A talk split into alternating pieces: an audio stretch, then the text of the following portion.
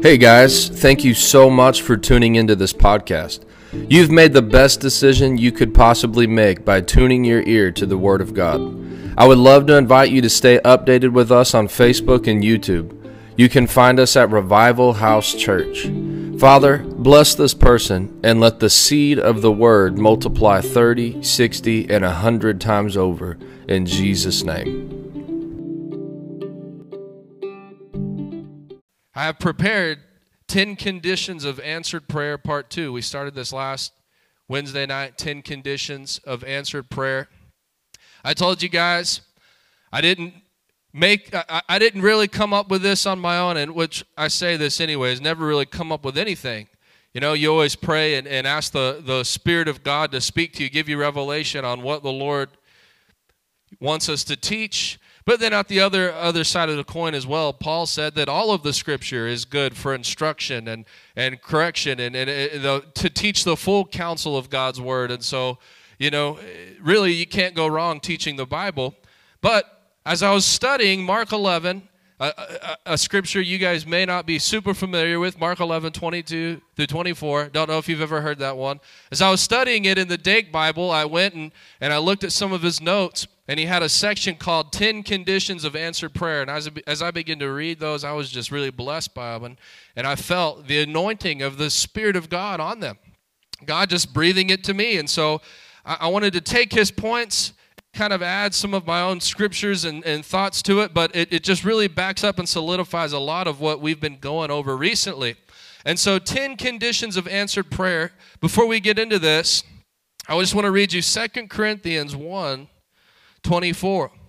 I read this this morning while studying the Word, and it says this it says, But that does not mean we want to dominate you by telling you how to put your faith into practice.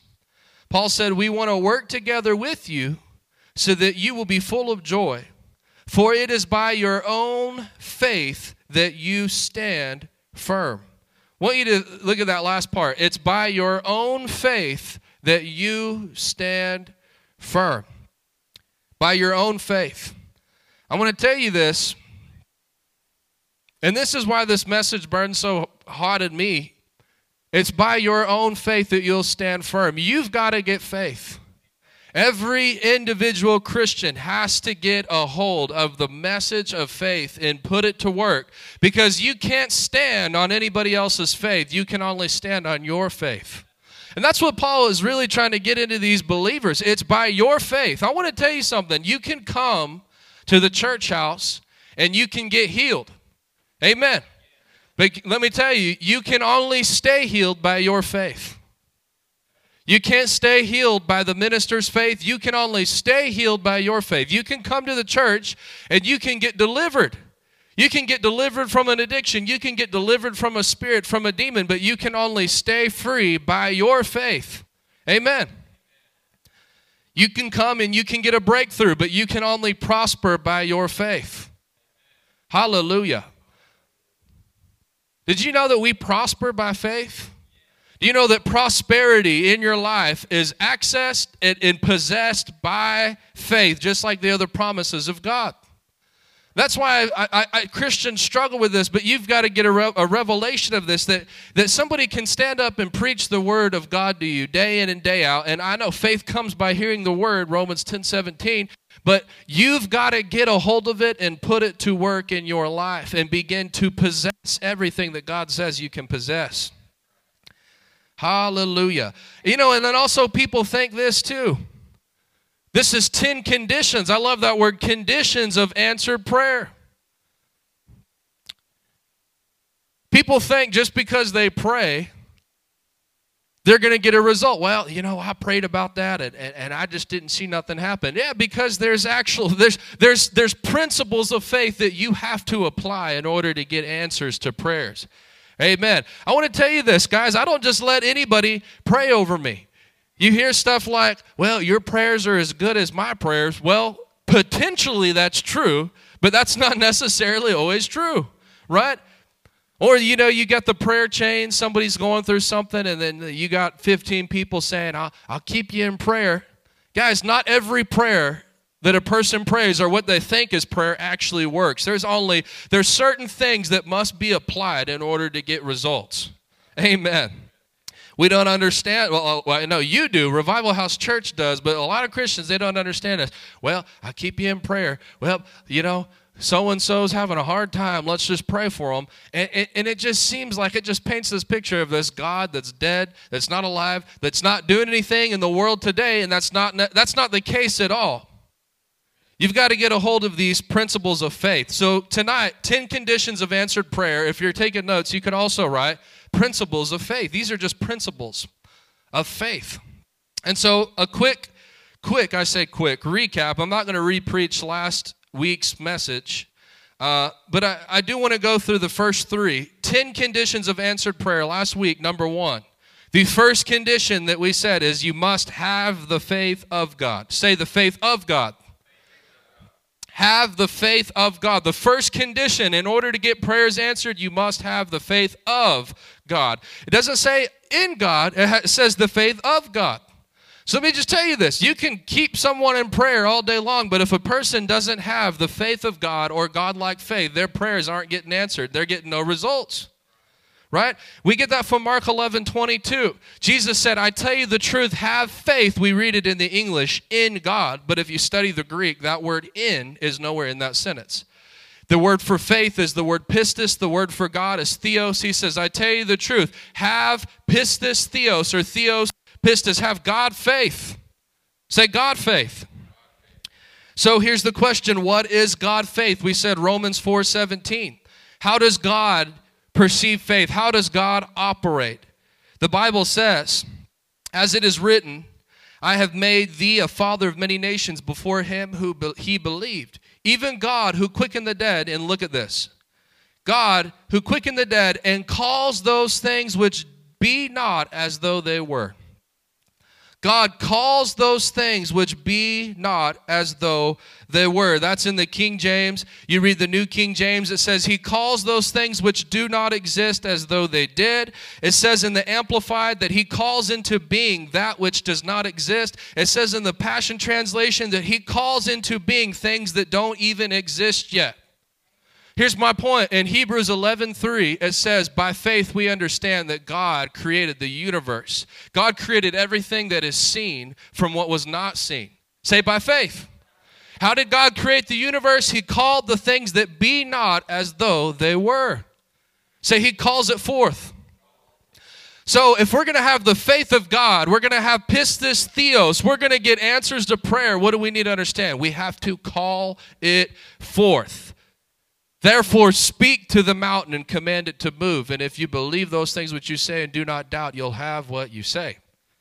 Pistis theos, that's God faith. God doesn't complain about problems. God doesn't sit, so mope around hoping somebody sees what's wrong and, uh, and sees that he's having an issue because there's just a lot of things. You know, can you imagine talking to God and him just telling you how the devils really give him a hard time?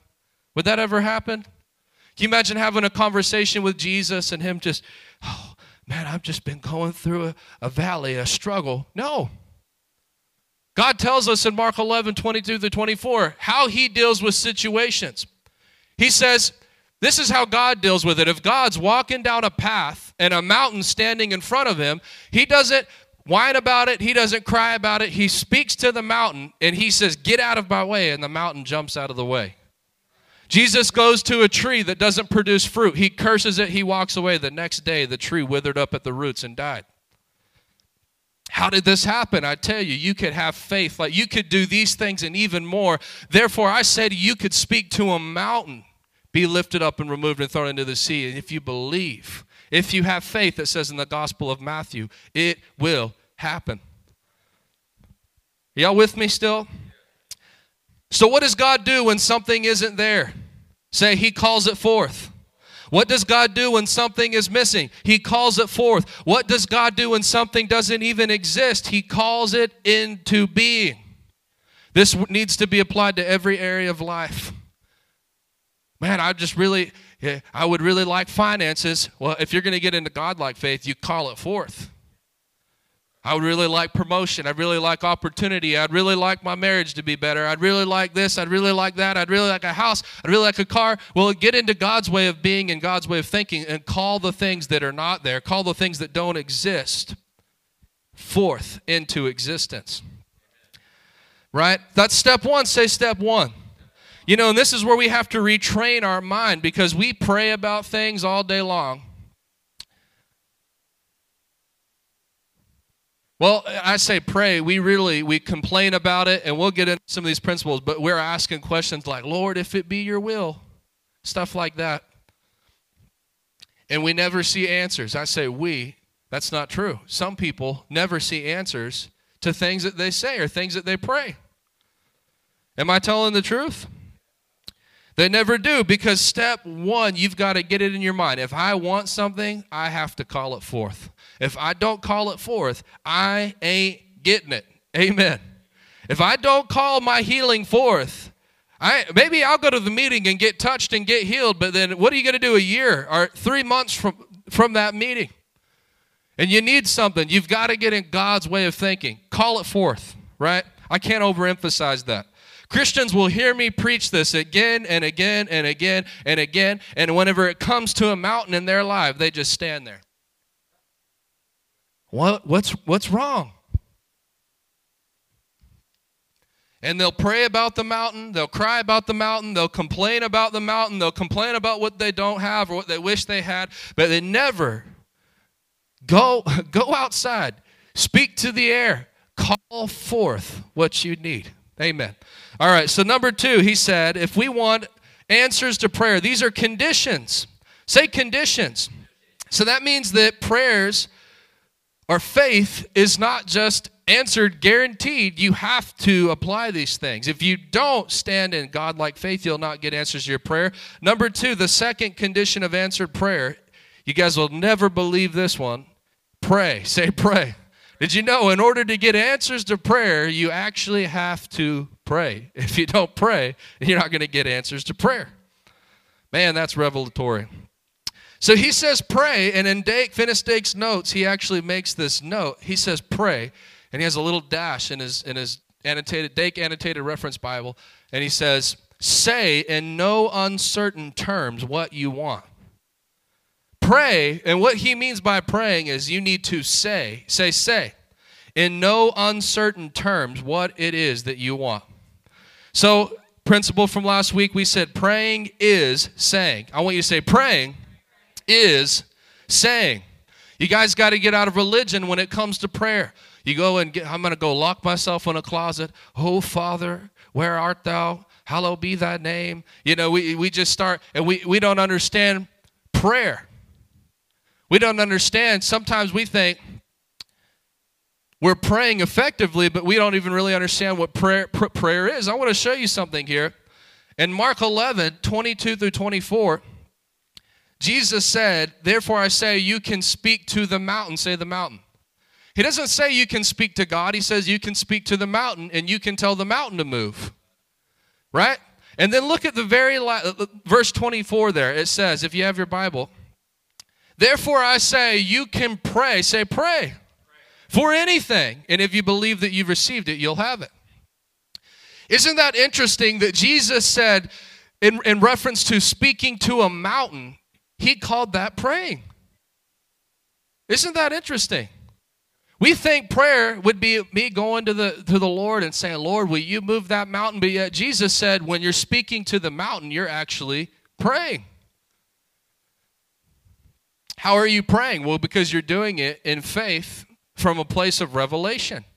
It's not like you're leaving God out of the equation. God's in the equation. You're entering into the equation by faith, by understanding.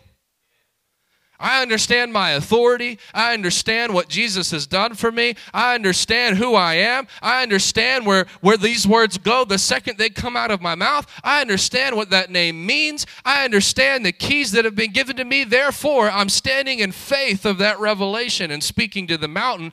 God's not out of the equation, God's in the equation due to the revelation that you carry when you speak. Amen.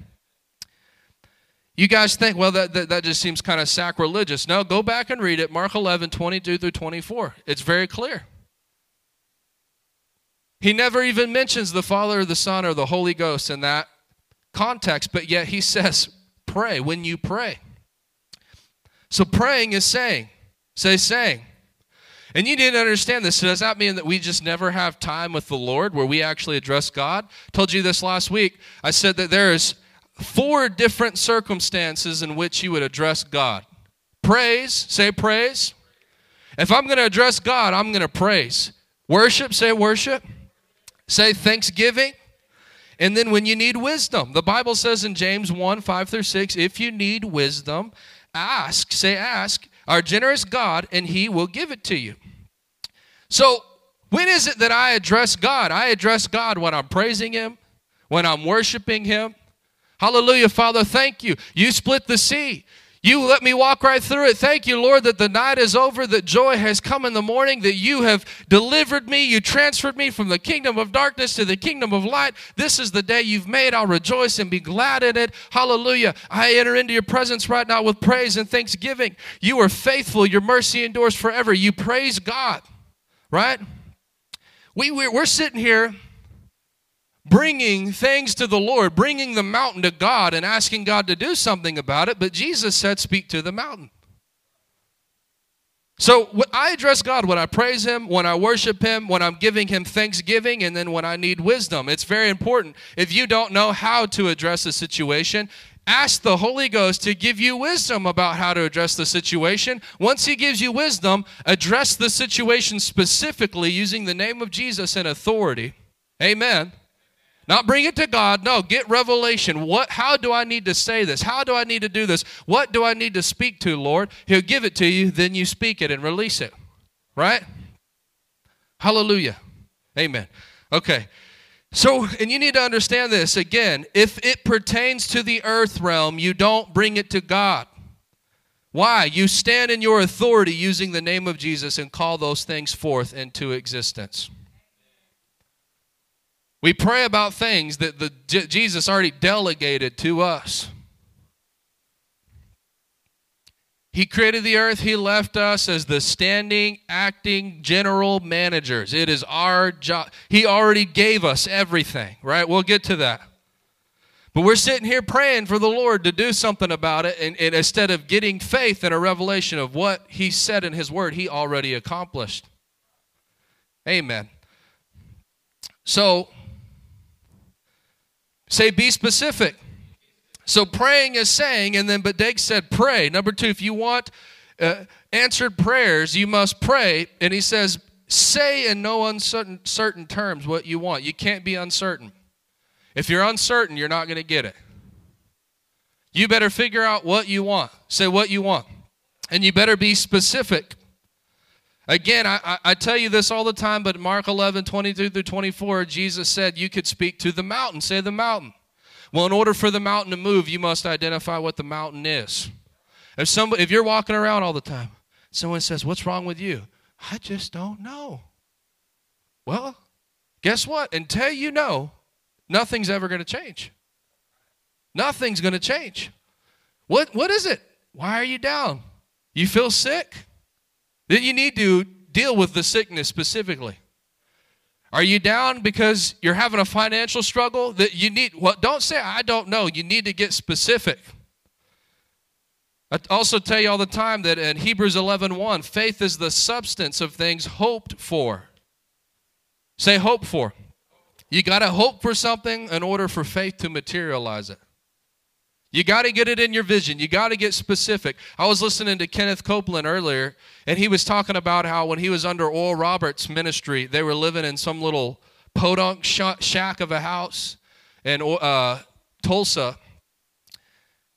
And they got a revelation of, of dreams that Oral Roberts wrote a book. It's called Don't Let Anyone Steal Your Dreams.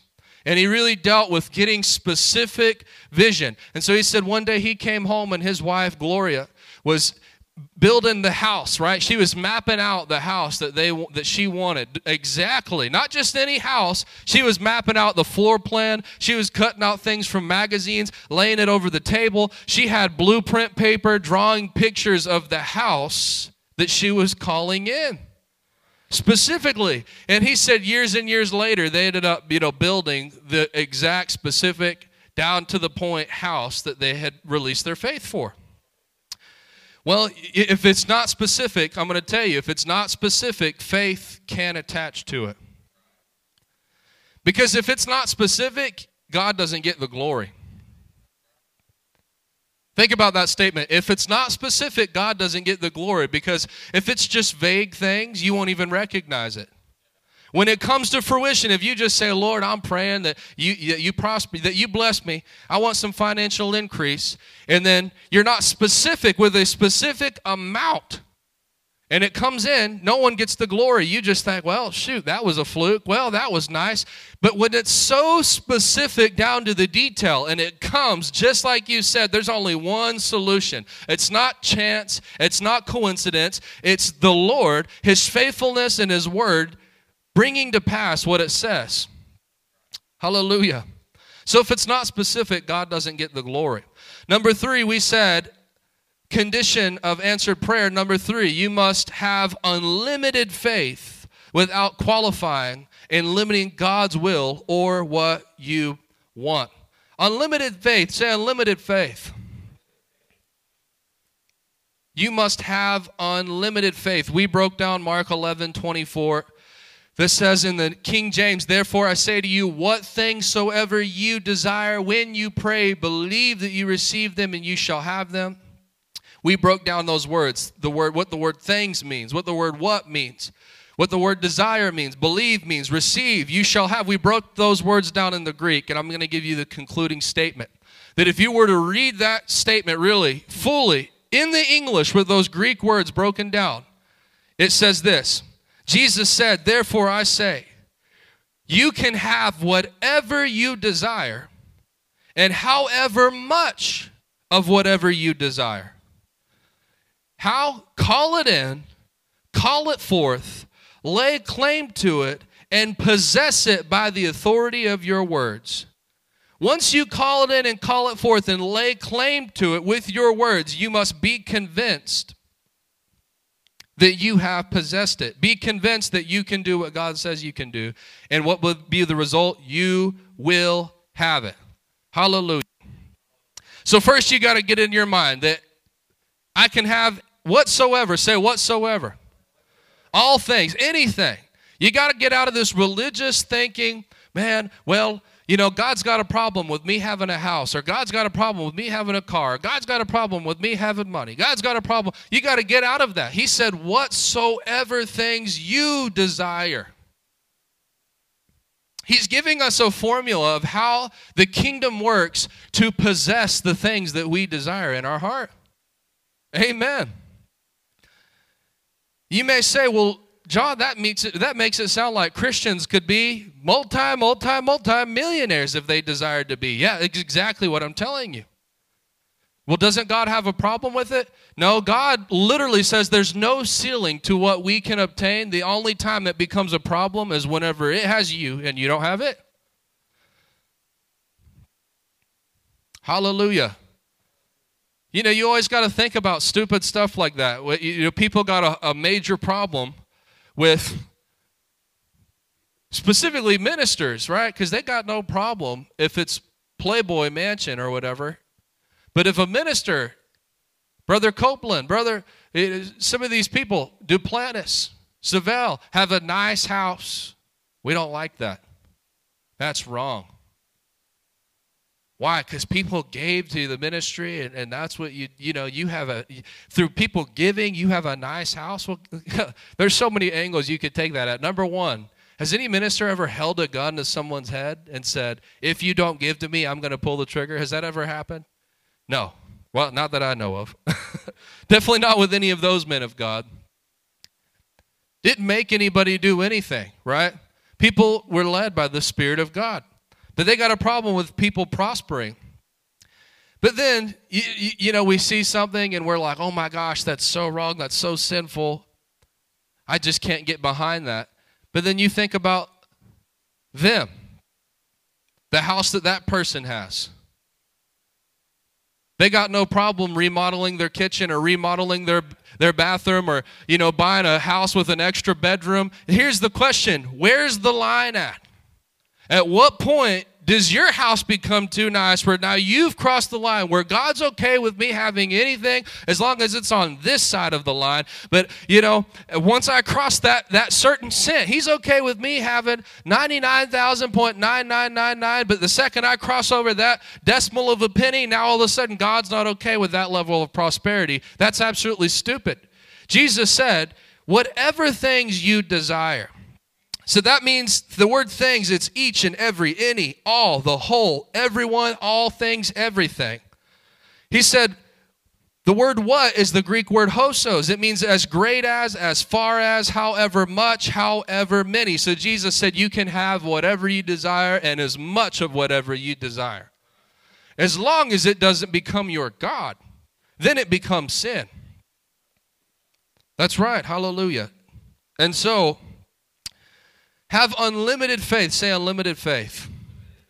You get a hold of these verses, Mark 11, 20. Uh, I'm sorry, that's that's moving on into tonight. I didn't write all these down, but Jesus said nothing's impossible for the one who believes. Guys, Christians got to get into the, this mindset. Nothing is impossible. If I possess faith and learn how to use faith, nothing's impossible. Praise God. There is no ceiling that's too high if I will possess what the Bible calls faith. People are bound by their thinking, they think too small. They just think too small. They don't think, you know, it's not that they don't think God can do it, they don't think they can do it. They're like, oh, I know God could do it through somebody, but he couldn't do it through me. Man, you've got to stop thinking like that. Jesus said nothing would, in Mark 9 23. Mark 9 23, he said,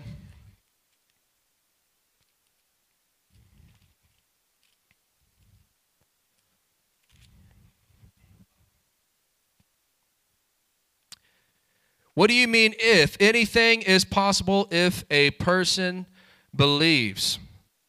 Look up one more verse real quick.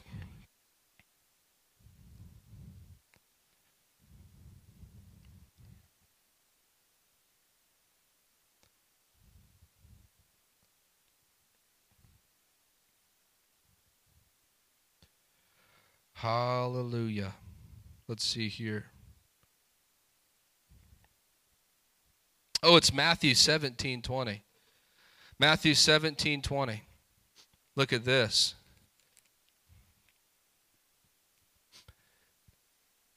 They were trying to cast out a demon, they couldn't do it. Afterwards, they came to Jesus and said, Why couldn't we cast out the demon? And the NLT says, You don't have enough faith. Other translations say, Because of your unbelief. We'll talk about that here in just a minute, a little bit more. But he says, I tell you the truth, if you had faith even as small as a mustard seed, you could say to this mountain, Move from here to there. It would move. Listen to this. And nothing would be impossible. I love the New King James. It says, Nothing will be impossible for you. Say for you. Nothing would be impossible for, say for me. Not for God, not for some other person. If you get faith, Nothing is impossible for you. Hallelujah. I'm going to tell you, Sister Angel, there is, it is not impossible for God to bring you into a situation where not only do you have a nice house, but you're building the house of your dreams and taking care of your family the way you've always dreamed of. That's not impossible for you. That's not something that everybody, all these other people can do all these things. The Lord says, no, it's possible for you, for you, for your family. Hallelujah. It's possible for your family.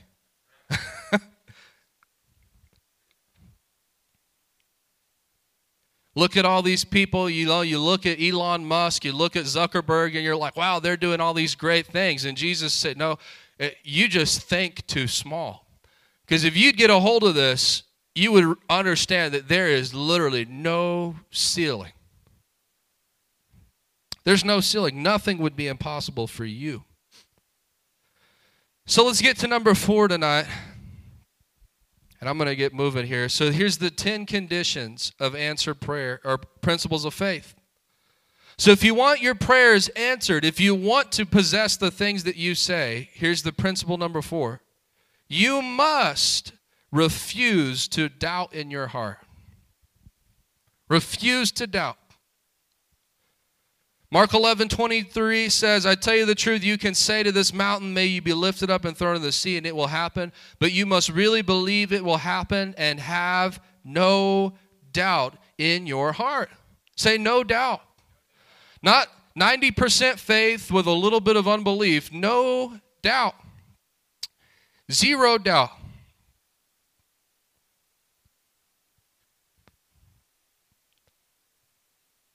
The condition of the mountain moving or the promise of the mountain moving is conditional upon having no doubt, right? But yeah, that's what a lot of Christians do is that we just don't people don't get healed, things don't happen, things don't come to fruition and we just start making up weird funky theologies. Oh Lord, I guess it wasn't the Lord's will. Sometimes he says yes, sometimes he says no. People aren't going to get healed every time. That's that's true. People aren't going to get healed every time when every single minister on planet Earth prays for them or ministers to them. But Jesus answered the question whenever they don't, where what what went wrong? Because of doubt, because of unbelief. Amen. He said, No doubt. You can have no doubt. In, in Matthew 17, 19 through 20, the disciples came to Jesus privately. We just read this. Why could we not cast out the demon? Jesus said to them, Because of your unbelief. Why? Why couldn't we do it? Lord, you gave us authority over the devil, Luke 10 19. How come we couldn't cast that devil out? He said, Because of your unbelief. Not because I didn't want you to, not because theoretically you couldn't. The reason you couldn't is because you had doubt on the inside of you.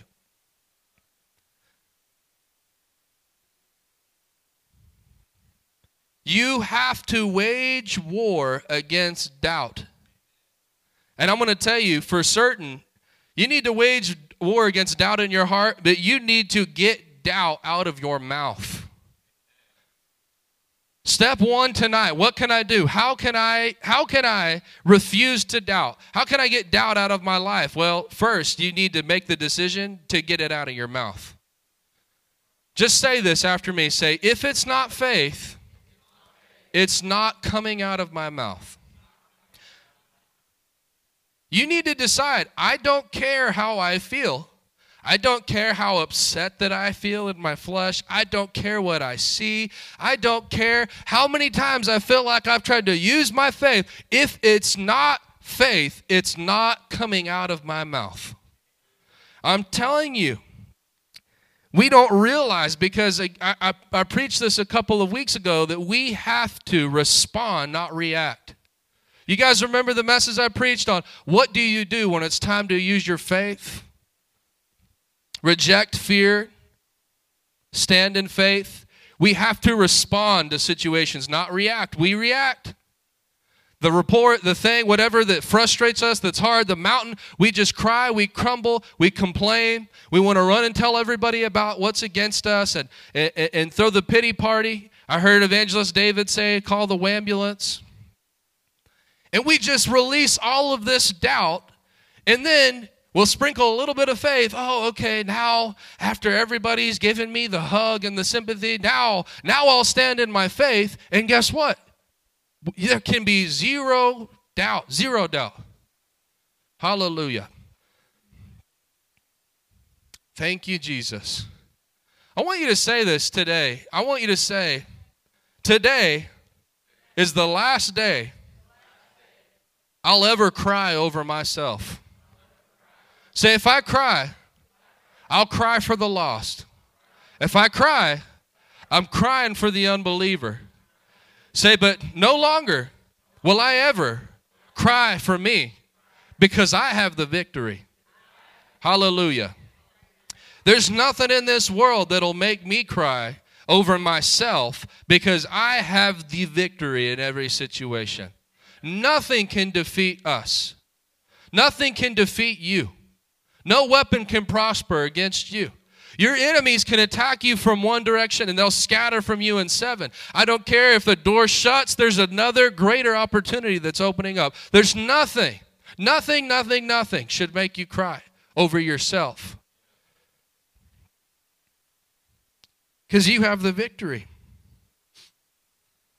And so we just, you know, we get doubt, we speak doubt, we speak unbelief, we complain about something, and then it doesn't happen. And then what do we do? Oh, that faith stuff, it doesn't work. No, it does work. zero doubt, zero doubt. And I'm going to tell y'all, you, it's not, it's not easy. You have to retrain your mind. That's why in Romans 12 it says, Let God transform you into a new person, a new creation, by changing the way that you think. Man, you've got to start thinking like a blood bought, new covenant, New Testament believer. You got to start thinking like a son of God. You got to start thinking like Adam before the curse. You got to start thinking like Jesus while he was on this earth as a son of God.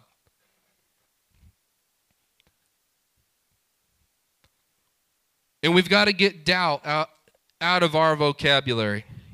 I'm going to give you the formula to producing faith right now. Number one, get revelation. Producing faith, answered prayers, seeing mountains move and seeing things come to fruition. Number one, you've got to get revelation. I'm telling you guys right now, your words matter, but if you just simply repeat after me and copy what somebody else you know, it's, it, it's true. It's, it's one thing to have a revelation of faith. Even as a minister, you can tell the difference between somebody that has a revelation of faith and then like a faith minister that just regurgitates something Kenneth Hagin put out. They, they don't even really have a revelation of what they're saying. They just heard it and it was cool. It was clever. It was great. Uh, you know, they think that was nice and sweet and it's just regurgitated. It doesn't work. You have to have a revelation.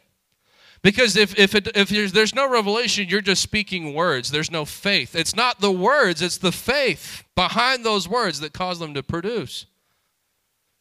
Amen. Faith, you've got to get a revelation. I'm telling you guys right now, if you're lacking anything in your life, Yes, start saying, by his stripes I'm healed. By his stripes I'm healed. By his stripes I'm healed. That's good, but that's what Christians do is they go into panic mode and they're just, okay, you know, I'm trying to quote everything that I've ever heard before, and they're just doing it out of reaction, not out of response, not out of revelation. Get in the Word of God. Faith comes by hearing, and hearing by the Word of God, and get a revelation of whatever you're believing for. Hallelujah. Man, I'm telling you, you're believing for a house, go just dive into God's promises on property. Get it in you. Listen to people that have possessed it. I mean, build your faith in that area. Get revelation. And then, number two, you have to make confession from that revelation. You must speak from that revelation. That's how you use your faith. Once you get faith, the way you use it is by speaking. That's what's taught throughout the entire Bible. I believe, therefore I spoke. You want salvation? You believe in your heart, you confess with your mouth. So you get a revelation, then you speak. You make confession from that place of revelation. And then what do you do? You never waver from that confession until it comes to pass. Say, never waver. Kenneth Hagin wouldn't even pray the same prayers twice. You know, uh, you've probably heard it, many of you, but when his daughter, she had a growth come up on his face, on her face, and this is the way that he would pray. He'd go lay hands on her, say 11 o'clock on Tuesday. Stand in faith, speak to it. I curse you in Jesus' name. I curse you at the root. You shrivel up and die, just like Jesus cursed the tree. And then he walked away. He didn't check her face. Oh, it's still there. All right, let's pray again. Let's pray again. Oh, I, you know, I guess it's just it's just not going to happen right now. It's not happening this time. And that's what we teach people. No, he he would say say speak once. Pray once, declare once, make a confession of faith from Revelation. And then Wednesday rolled around. His daughter wakes up, still has the growth. If he even had a thought about it, instead of complaining, instead of sowing doubt and unbelief and negating the faith position that he took, he would just lift his hands and say, Thank you, Lord, that at 11 o'clock on Tuesday, we believe that we receive the things that we say. We said it on Tuesday at 11 o'clock, so therefore I'm not asking again. I just thank you. I thank you that I've received it. I thank you, your word's true. And he would do it. Thursday roll around, see that growth. Thank you, Lord, that at Tuesday at 11 o'clock we receive the things that we said. And then one day he gets up and his daughter turns and her face, face is as smooth as a baby butt and it's gone. Amen. So never waver from that confession until it comes to pass. Don't be crossed in your confession. Another scripture I've used many times, but just think in James 1 5 through 7. If you need wisdom, ask our generous God, He'll give it to you. He will not rebuke you for asking, but when you ask Him, be sure your faith is in God alone. Do not waver. For a person with divided loyalty is unsettled as a wave of the sea that's blown and tossed by the wind. Such people should not expect to receive anything from the Lord. I'm going to ultimately tell you this, and this is the God honest truth. If you waver, it was not faith. Faith is being convinced of something. Guys, are you convinced that the sky's blue? Is that sky blue whether you have a good day or a bad day? Does it change the color of the sky? No, you could have the worst day on planet Earth and it's still blue. You could have the best day that you've ever had and it's still blue. You're convinced that it's blue, right? Not depending on your circumstance or situation. It doesn't change the color of the sky because you're convinced of it. My point is this if you're convinced of what the Word of God says, it's not going to change by what you're encountering.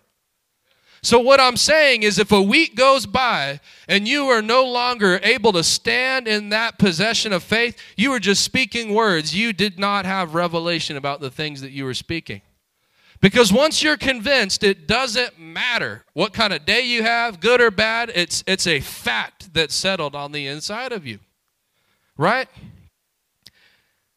So if you if you end up catching yourself speaking against something that you've stood in faith, then it just shows you. I'm being honest, I'm trying to help you. It shows you that you are in you're not in faith. You're not in Bible faith in that area.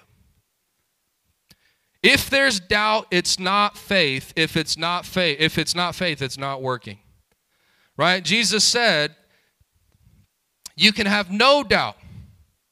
Jesus said you could have faith right? Lord, is our faith the problem? He said, No, faith is not the problem because true faith is, is pure and does not consist of doubt whatsoever.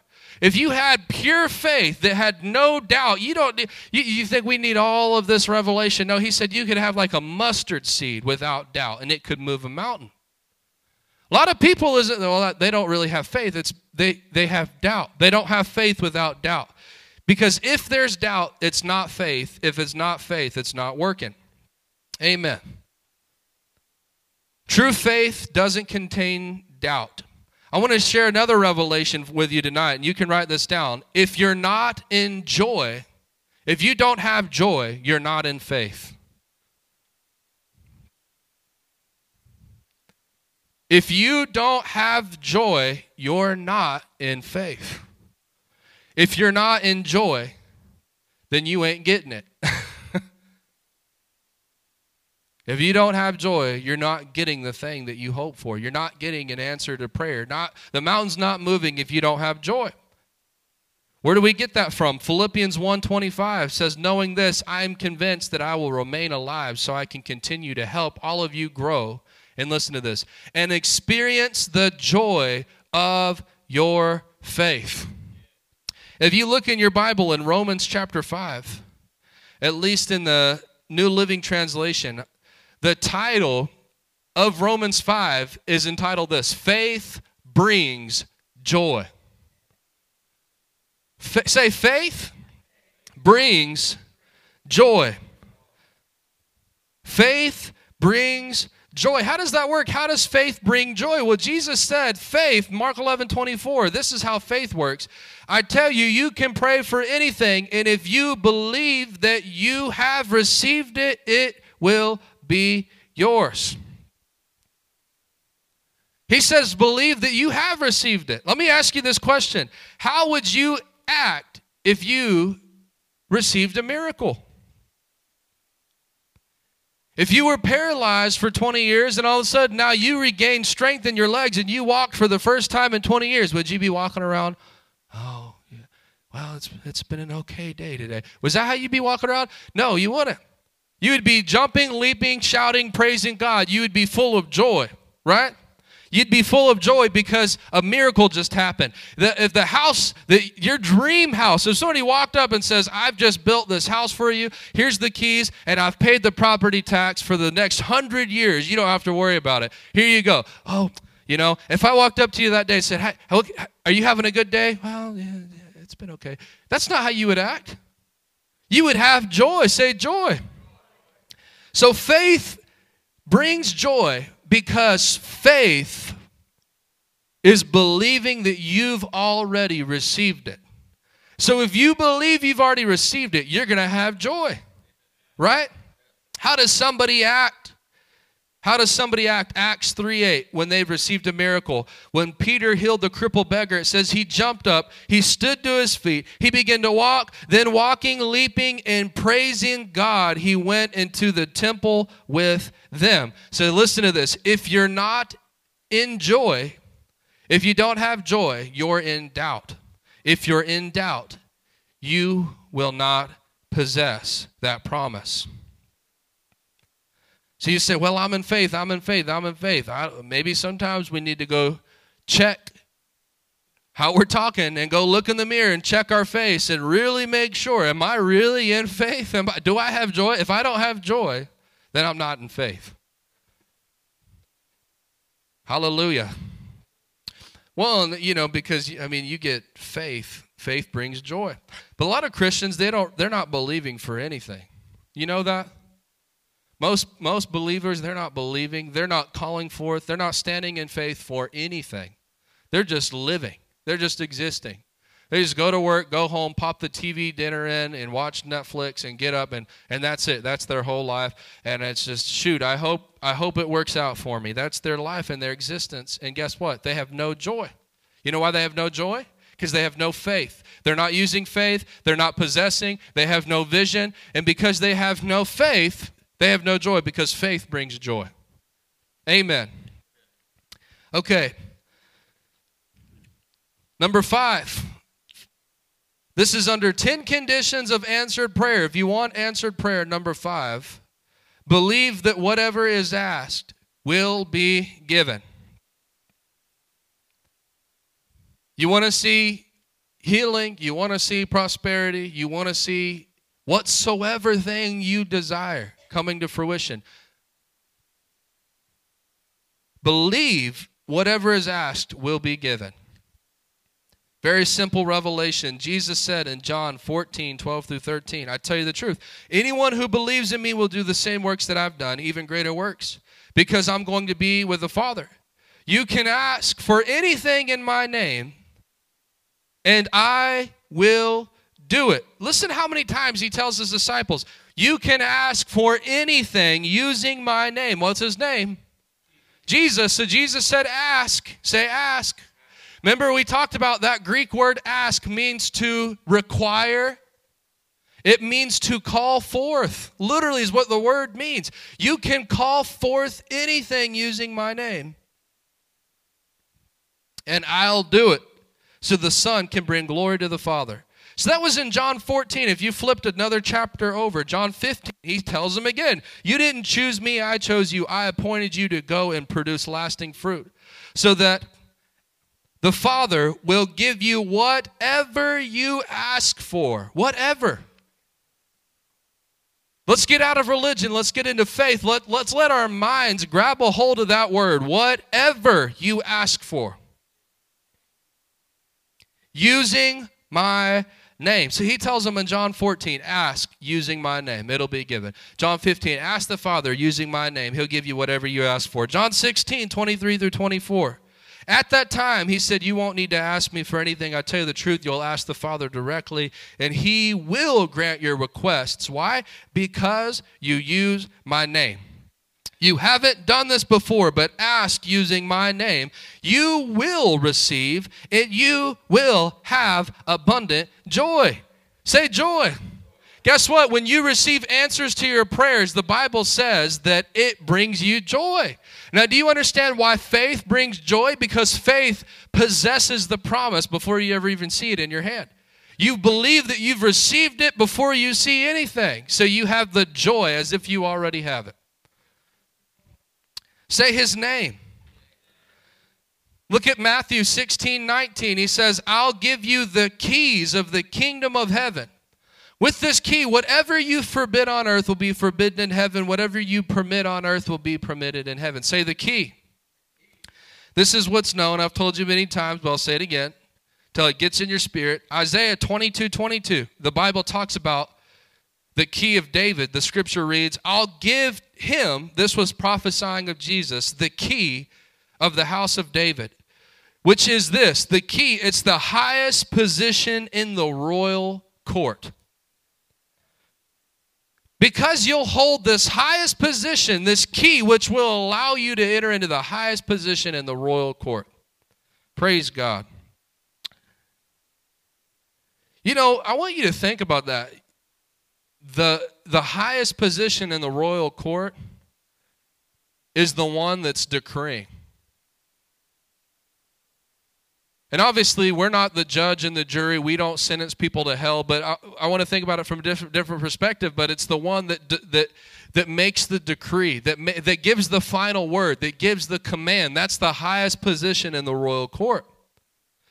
He, because of that, he says, when he closes doors, no one will be able to open them. And when he opens doors, no one will be able to close them. It's this key to open and close any door. You want a door open, you use this key. And, and, whatever you, he says, bind on earth will be bound in heaven. You loose it on earth, it'll be loosed in heaven.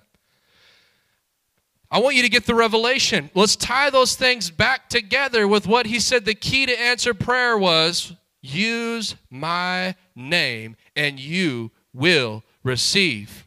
Use my name, the door will open. Use my name, the door will close. The name of Jesus is that key of David to the highest position in the court of heaven. So here's the question you need to ask yourself. I'm trying to help you with your faith. When you pray about something, you need to ask yourself the question Did I speak to that sucker using the name of Jesus? If you can say yes, then you need to get a revelation and say, then it's impossible for it to not do what I said. Did I call it forth using the name of Jesus? If I did, then it's impossible because that, that name is the key to the kingdom, the key of David. Did I speak to the mountain using that name? If I did, then it must move. Period. There's no more prayer needed. Hallelujah. We think we're more spiritual. We're trying to put on shows, right? To pray long, drawn out prayers. Let's get into a time of prayer and let's just jump around and we'll just keep shouting at that mountain for about an hour and 45 minutes and we think we're more spiritual. And if you don't do it, people that are actually in a, religious spirit will look at you and think, man, that person, that, that, that person's not as spiritual as I am. Really? Because it's, it's from Revelation. I don't have to jump around and shout and scream at the thing for 45 minutes. Move in Jesus' name. And I know that name carries all authority of heaven, that you must comply with what I say when I use that name. So if I said it and I commanded it and I spoke it from faith and revelation, there's no more prayer needed about it. It's done, it's settled, and I believe that I received it. And it's working. That's right. Hallelujah. No more prayer needed. That's why Jesus said, Don't pray like the pagans. Don't pray. They, they think that by their long, repetitious prayers that, that God will hear them. That's a paraphrase, obviously. Be specific. Tell God what you need. He says, Pray or say, ask. Again, that word ask means call it forth or require it. Let's hit this, this last point. I want to get done by 30, 7:30 for you guys. I know sometimes when you come to church, you've been working all day, you've been out in the heat, and it's just like a fire hose. So I don't want to keep you here till nine o'clock, and you're just like, oh my gosh, I needed a T-bone steak, and he gave me seven T-bone steaks. I need some. I need to chew on this thing. Amen. Right? Steak does sound good. After I heard that they wanted us to stop eating steak, steak never sounded so good. You guys didn't know that? You know, the most uh, farmland in the United States of America is owned by Bill Gates. Not for, hey, amen, not for long. Hallelujah. But it is. And then they're making things like, hey, we need to get rid of beef. We're going to the synthetic meat. Have you guys seen that? The synthetic stuff, it's all, they're trying to get rid of meat. They're trying to get rid of cows. They put too many emissions in the air. So dumb. No, I'm telling you, it's it's a it's all a part of the Green New Deal. It's like it's the United Nations agenda. What is it? Agenda 20 2030. So, yeah, once I heard all that stuff, and it's true, you can look it up. And and there we go. We probably just got flagged on Facebook. So, but whatever. Once I heard that, I was like, man, Bill Gates doesn't want me to eat meat. I think I want to eat three steaks a week, starting effectively right now. Amen. so, this last point here sixth condition of answered prayer and this will kind of piggyback, but just add a little bit more revelation. Number six, you must believe whatever is asked is already granted.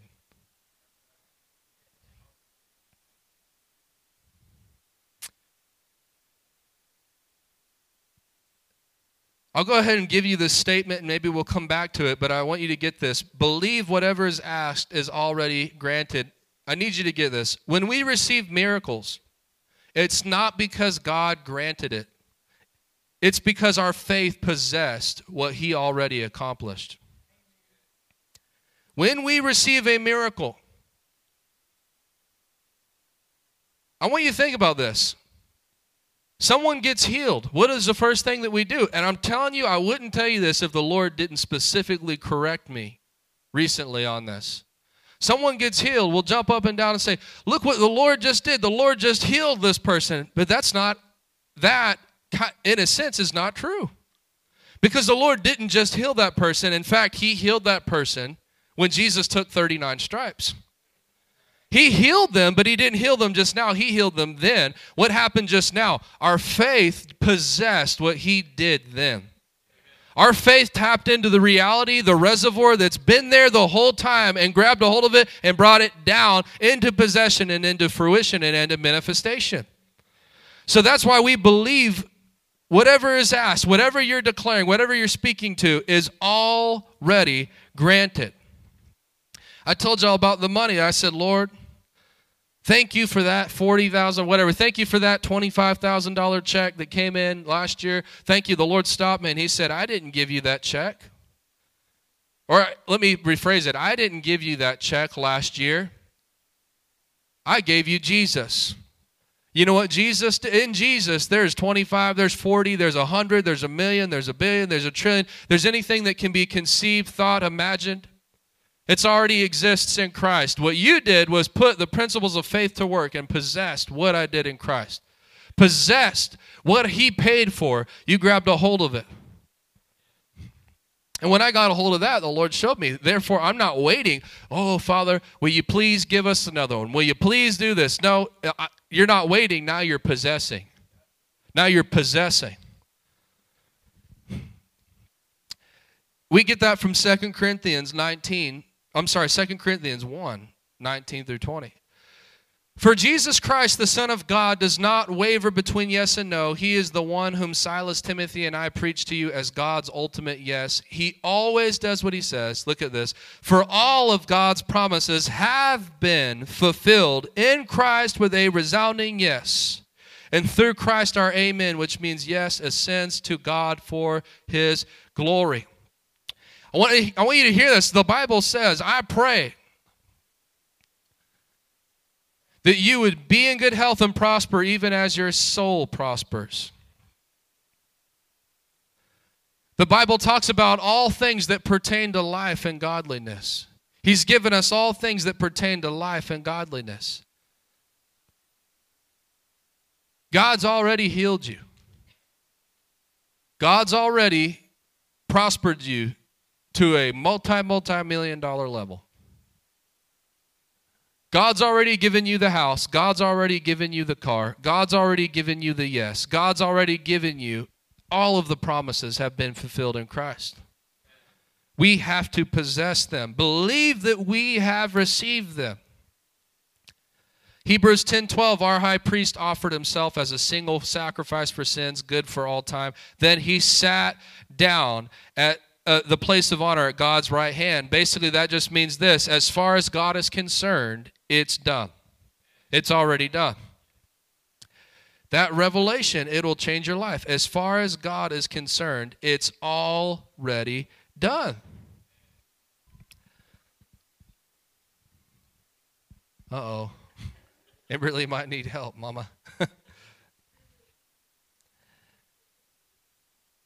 Dake said, after Christ made his supreme sacrifice, his work for our sins was finished.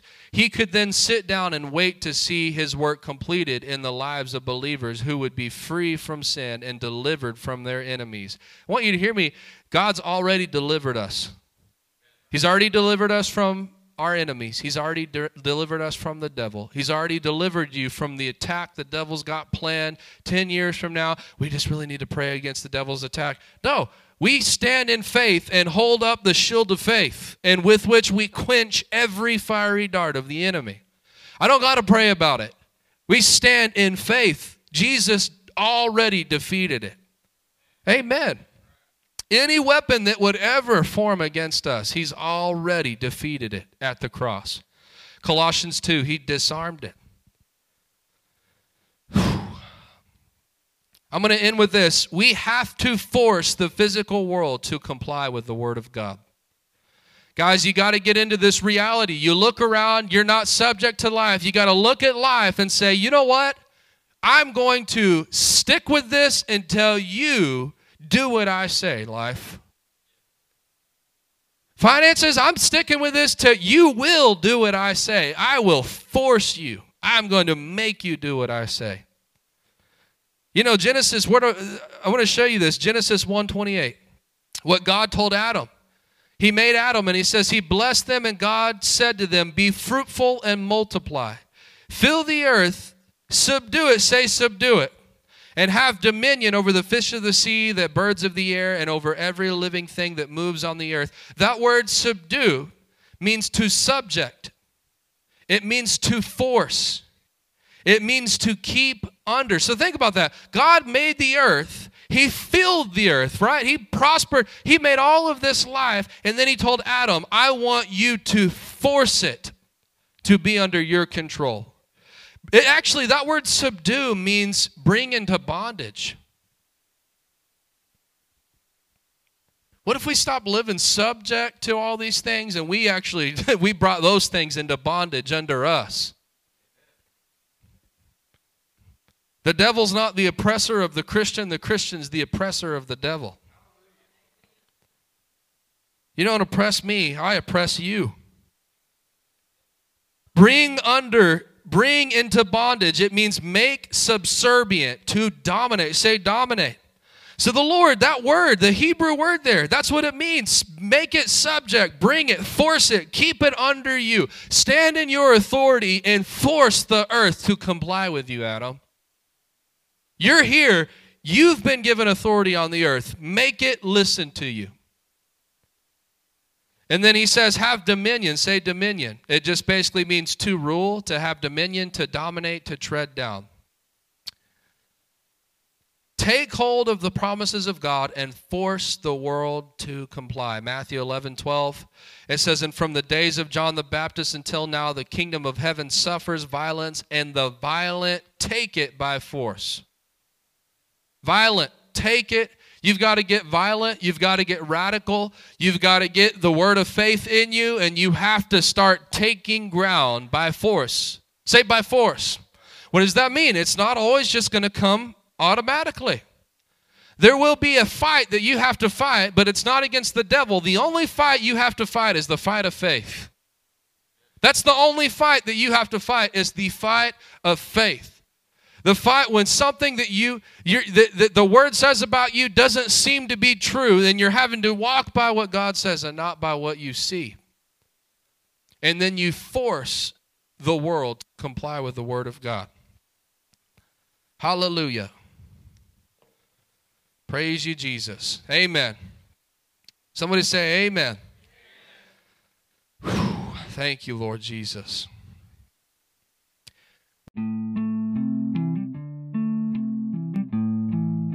Lord, bless them for being hearers of the word in Jesus' name. If you would like to sow a seed or partner with this work that the Lord is doing, check out the description of this podcast or go to www.rhctx.com forward slash give. You can find all the ways to give on that page. Thank you so much for tuning into this podcast. Until next time, this is John Wallace.